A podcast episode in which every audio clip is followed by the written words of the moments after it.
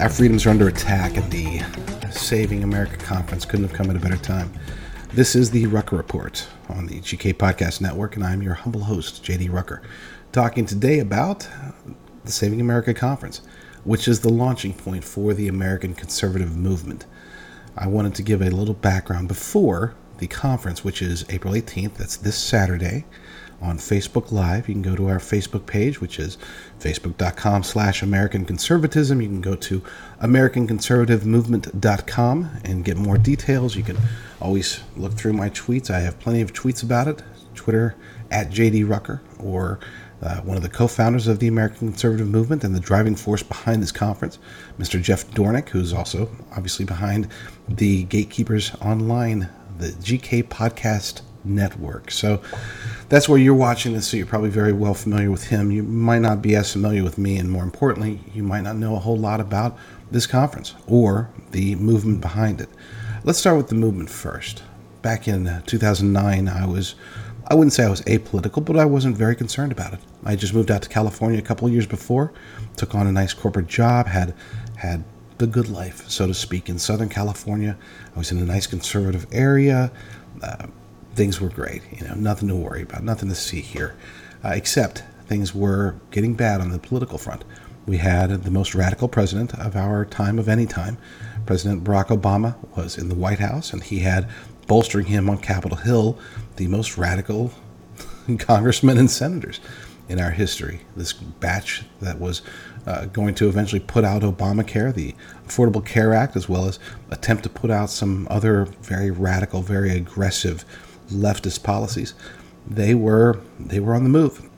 2009, they had control, and so the need to fight back was there and very apparent. I had several meetings with some prominent conservatives who I believed would be able to help to build the American conservative movement, but something happened, and it's ironic that uh, one of the guests at the Saving America conference will be Michael Johns because he represents what happened uh, back in 2009. He was one of the co founders of the Tea Party. And as we were meeting, we started seeing this Tea Party thing popping up and realized, wow, okay, that's it. This is, they're basically doing what we wanted to do. So there's no need. Let's, let's put the American conservative movement on a shelf for now. Fast forward to 2018 and the midterm elections, and things were different. You know, nothing against the Tea Party. I know there are challenges there with, from an organizational perspective. I know that that the foundation and the heart of the movement is still there. It's just not organized at this stage, and so that brings us to the need to revisit these old ideas, the old these old concepts of promoting conservatism across America, which is why I started looking into the forming the American conservative movement but the people weren't there. And I'm not talking about you. I'm not talking about patriots who are watching this or patriots across the country. There were plenty of conservatives there, but this isn't the type of thing that you do alone. And so I went out and sought people to assist, and that that uh, that search lasted until about three or four weeks ago, when uh, when the people popped into the right place. But I'm, I'm getting ahead of myself. One of the things that I did during this this I guess, planning stage from from mid 2018 until just a few weeks ago was explore and learn as much as I could, research what was happening out there, not just in politics. You know, I think we all, uh, those of us who who are conservatives, who are uh, very politically minded, who keep an eye on what's happening in D.C. at our local city halls, the people who probably can name name their their congressmen and their their state representatives, uh, and hopefully their mayor at the very least these are the people that uh, that are out there, but the organization to drive them was not. You know, we've we've seen some good ones. I mean, you look at you look at Project Veritas and the amazing work that they're doing, going undercover and and exposing progressivism for what it is. You see, uh, Judicial Watch, what Tom Fitton and his outfit have done is uh, nothing short of of outstanding. I mean, they've gone through using the Freedom of Information Act and lawsuits and, and all of the legal means possible to, again, expose expose leftism for what it is and uncover the corruption that is rampant, not just in D.C., but across the country. In, in politics, at almost every level, there is corruption, and it needs to be exposed. But then there were other groups.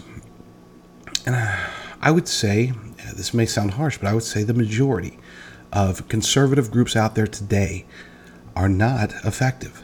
They may mean well. Don't get me wrong. I don't think that their ideology is necessarily off. But there seems to be a focus on growth. And I'm not talking about growth of conservatism across America. I'm talking about growth of these various groups and organizations. Uh, there's a huge focus on fundraising, but there's not necessarily a huge focus on taking those funds and making major changes in America. I'm not going to, to sit here and rip on uh, other conservative organizations. Okay, uh, I just wanted understood that that my first instinct is and always will be to help what's already built. Part of the the very premise of conservatism is to take what works and roll with it. The problem is, over two years of researching this, I didn't find anything that was really truly working. Again, there's there are those organizations that are very effective, uh, but they're usually they have a niche. You know, Project Veritas, wonderful at, at undercover videos. Nobody can do it better. Okay, nobody can do it better than what they have been able to accomplish in in their years of, of service to the American people. And uh, again, Judicial Watch, they do great. There's plenty of, of good and bad pro life groups. There's plenty of good and bad pro Second Amendment groups. And uh, again, I don't want to say that there's groups out there that are bad, as in their motives are, are bad. It's just they're not effective. They're not promoting conservatism in a manner that is making an impact. You know, they're good at putting out messages. Perhaps they're good at putting out memes or getting people riled up on Twitter.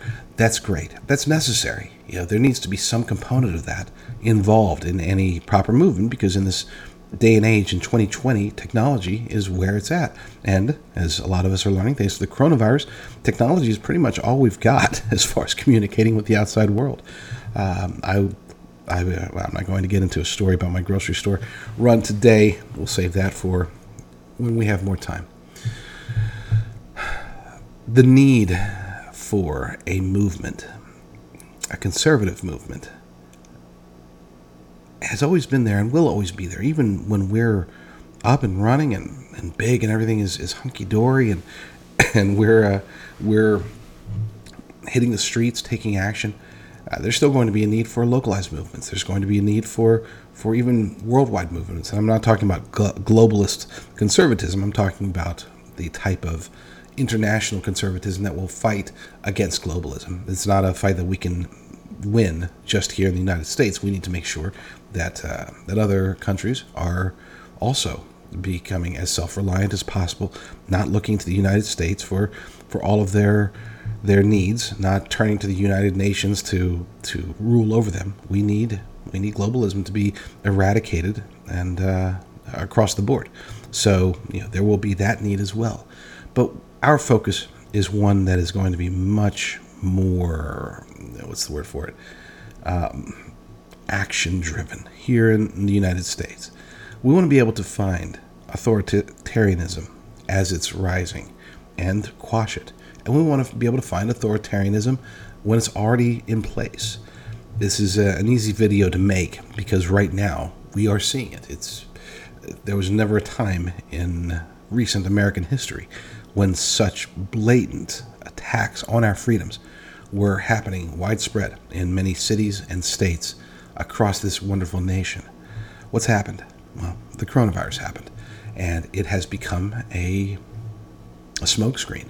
And in many ways, it has become a test of Americans, you know, a test of these policies, these radical progressive policies, this hyper leftist bent towards making sure that they are setting policies that put us to the test. Are we willing to accept them? That's the question. And in many cases, we're failing. You know, I'm not going to debate the efficacy of social distancing. I, I believe in social distancing. And I'm not even going to debate whether or not it should be a recommendation or a mandate because I know that there are, you know, tried and true conservatives out there who still believe, you know what? Yeah, I know that this whole big government mandate thing is bad and, and what they're doing is bad, but I'm kind of scared of the coronavirus. I'm not going to blame people for that. Okay. I'm not going to, to hold that over you. These are extreme circumstances, and there's no need for us to make enemies within the conservative movement based on nuances of a perspective pertaining to a virus that most people know very little about. We do know that it spreads quickly. We do know that it can kill people. We do know that it affects mostly uh, those with pre-existing conditions, with uh, with what is it? Uh, uh, pre-morbidities or whatever the, the technical phrase is and we know that it mostly affects older people but we also know that spreading it at any means you know, people will go out there and say hey you know i don't i don't have any contact with old people. Okay but do you have contact with young people who might have contact with older people? You know those arguments i'm not buying it. So i am a big fan of social distancing. I'm personally not a fan at all of mandated social distancing. I think that it's something that we as americans we must be self-reliant in this regard, and we must take responsibility for our own actions. Ultimately, that's what it comes down to. Whose responsibility is it?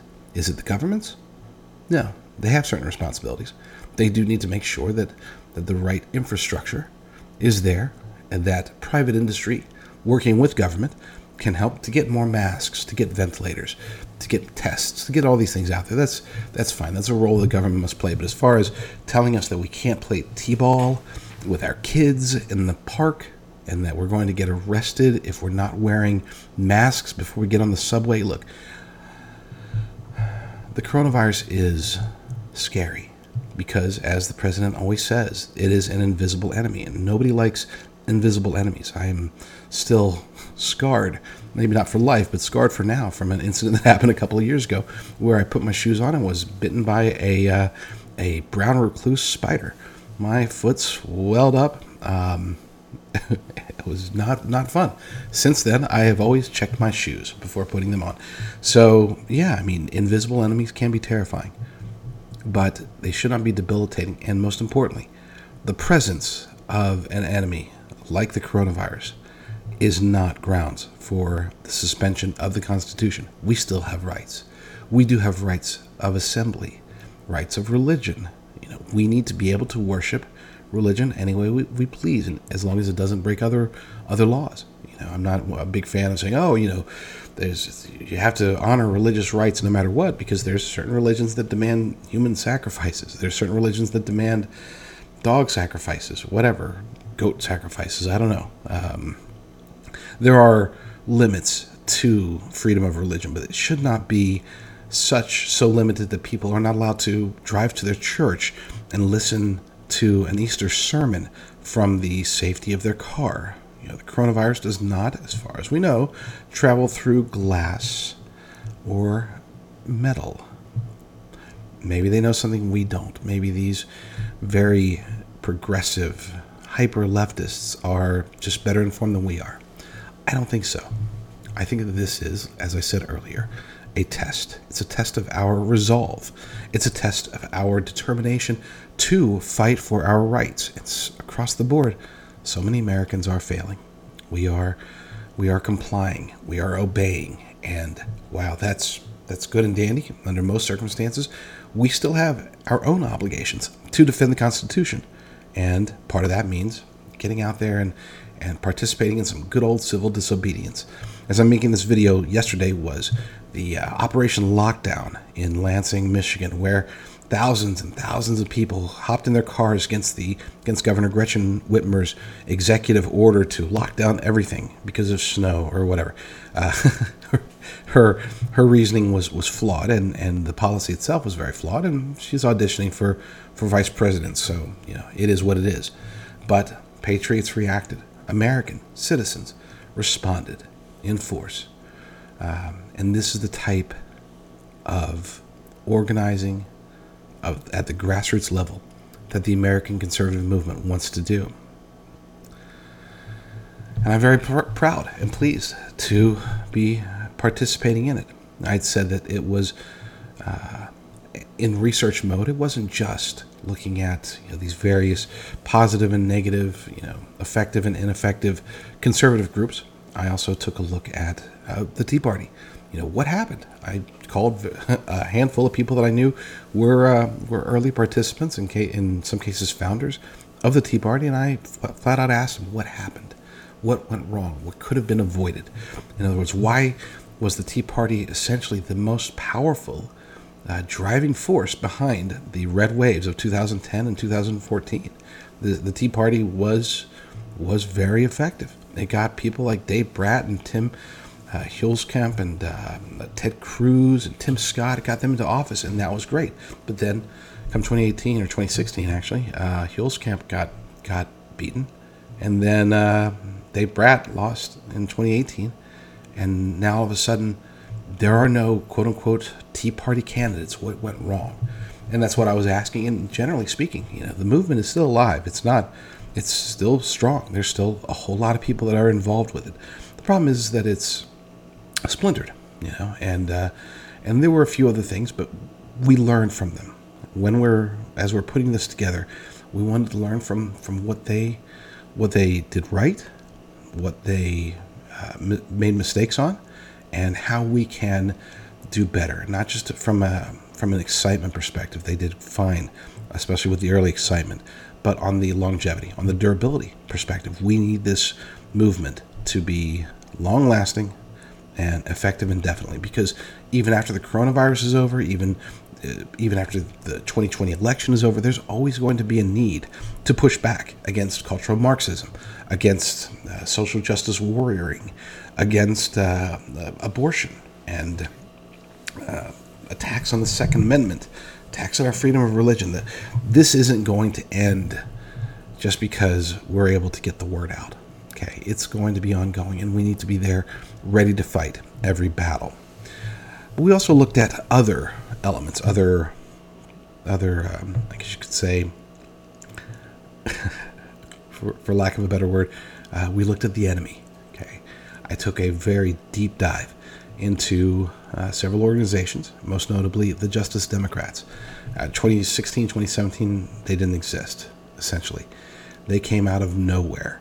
And they're the reason why Alexandria Ocasio Cortez is currently a congresswoman. They're the reason why uh, Rashida Tlaib is in Congress. They're the reason why there are there's a rise in the number uh, and and radicalness of candidates who are espousing the tenets of socialism. Uh, and sadly enough, from what I found, this might terrify some of you. Uh, should terrify all of you. But socialism isn't the end goal.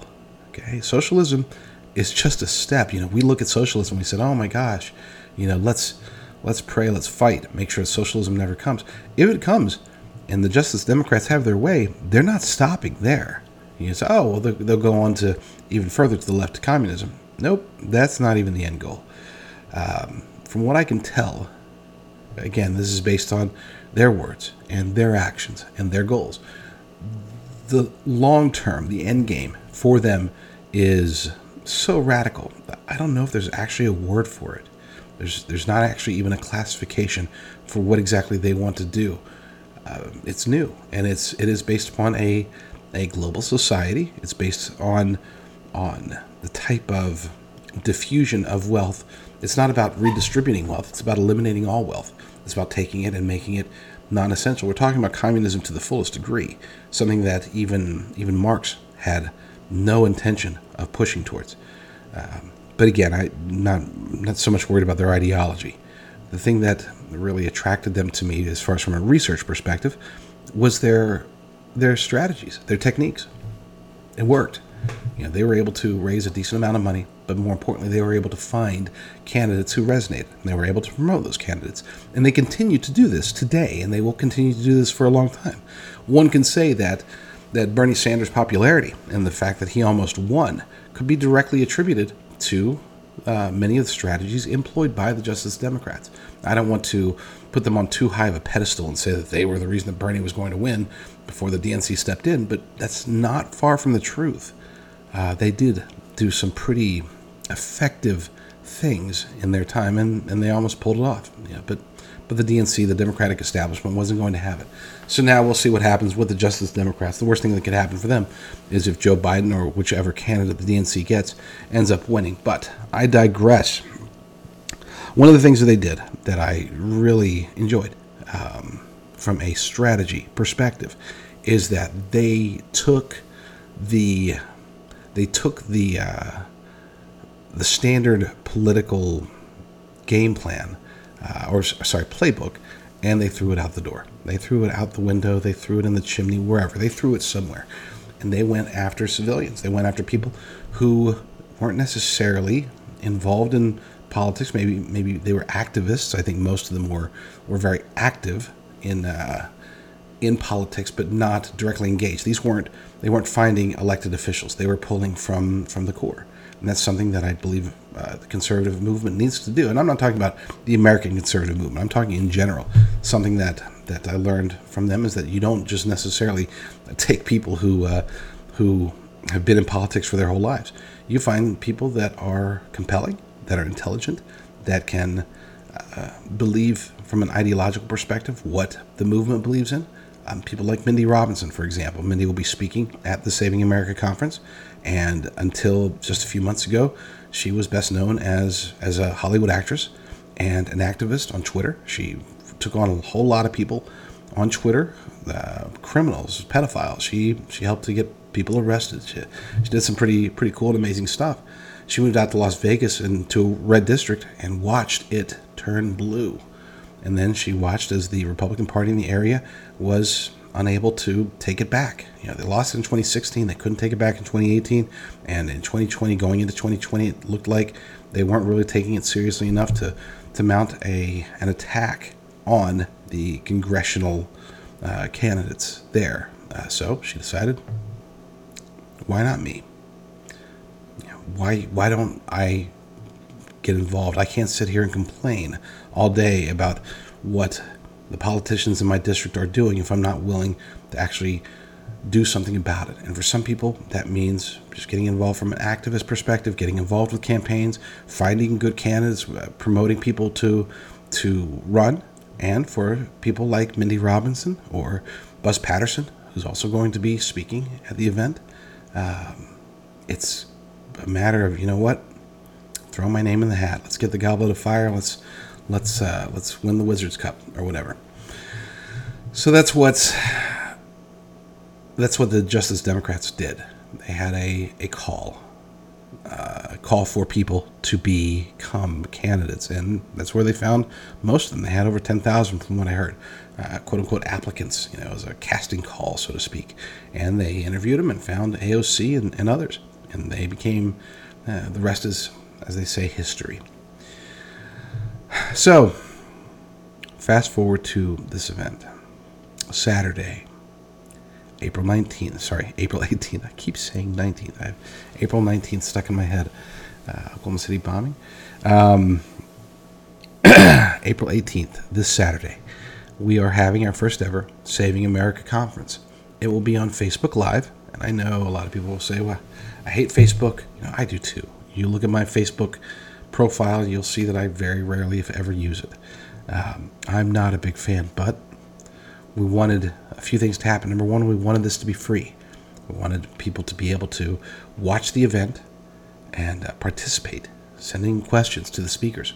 We wanted to be able to make sure that in this time of social distancing and, and stay at home orders that nobody was excluded because of proximity to an event. So holding a live event was going to be out of the question we wanted to make sure that we could capture it for the future because we want to have these Saving America conferences.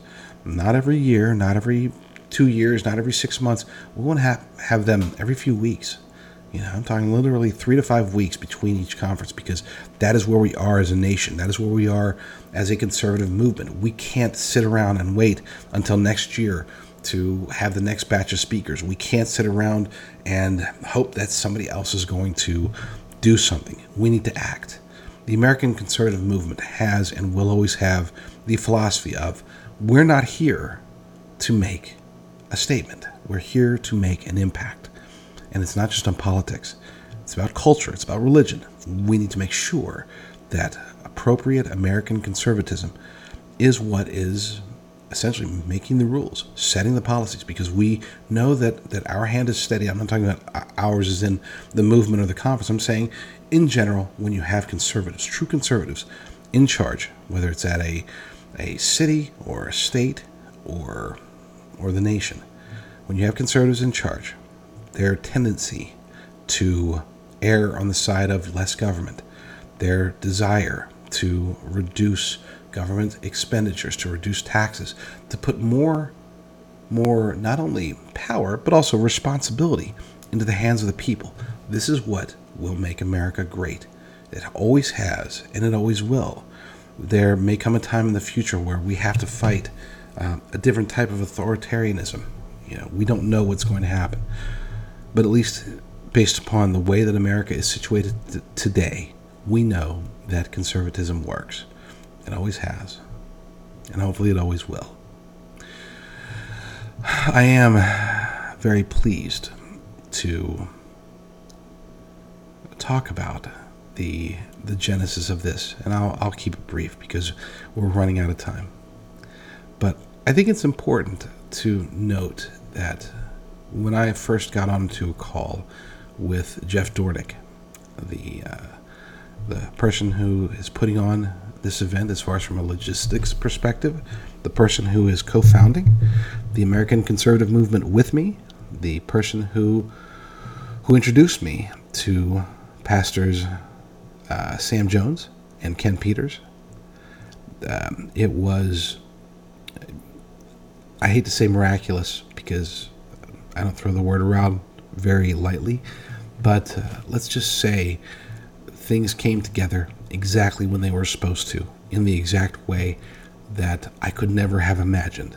You know, if I was looking for an ideal situation after after over 10 years of contemplating, planning, researching, um, and talking to to literally hundreds of people about this concept of the American conservative movement, if I had had tried to figure out what's the best way to make it happen, wouldn't have been what's actually been happening.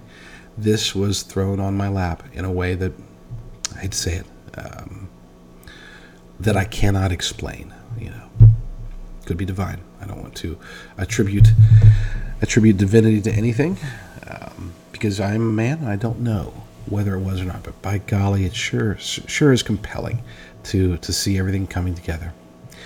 So this Saturday, April 18th, on our Facebook page, American Conservative uh, American Conservatism, facebook.com slash American Conservatism, you will be able to watch this. The event starts at 9 a.m. Pacific time, so noon on the East Coast, and it will be going on for eight, nine hours or so. Yes, that's it's going to be a, a, long conference, but thankfully you'll be able to watch it from the comfort of your own home. Take whatever breakfast breaks you need. We'll have breaks for lunch, for for snacks. We'll have breaks even for dinner. Yes, it's going to go that long, but it's important that we get what we need out there. The speakers are going to be incredible. I I'm amazed that this went from concept three weeks ago to to getting the speakers that we were able to get in such a short short notice. Um, again, blessing, absolutely blessing. Uh, I mentioned Michael Johns. I mentioned uh, Mindy Robinson. there's also going to be Trevor Loudon. If you you want to uh, look him up, the guy is brilliant, and he's definitely definitely all about defending our freedoms. Uh, Pastor Greg Locke, this guy has no problem with controversy. He has no problem with expressing his deep, soul felt love for America. We need a lot more than that. You know, today we have a, uh, a leftist movement, you know, our the counter movement to what we're trying to do. That, I mean, legitimately, if you look just at their actions and their words, they hate America. I mean, I, I hate to say it, but that's they hate what America is today. They, I don't think they they hate America as a nation. They hate our history, and they hate our present. And the only way that they wouldn't hate our future is if they got their wish, which is to completely deconstruct and then attempt to reconstruct America in the image of, of Karl Marx or whoever. Uh, somebody somebody bad, okay? they want Fid- to resurrect Fidel Castro and put him in charge, put him in the White House. I don't know.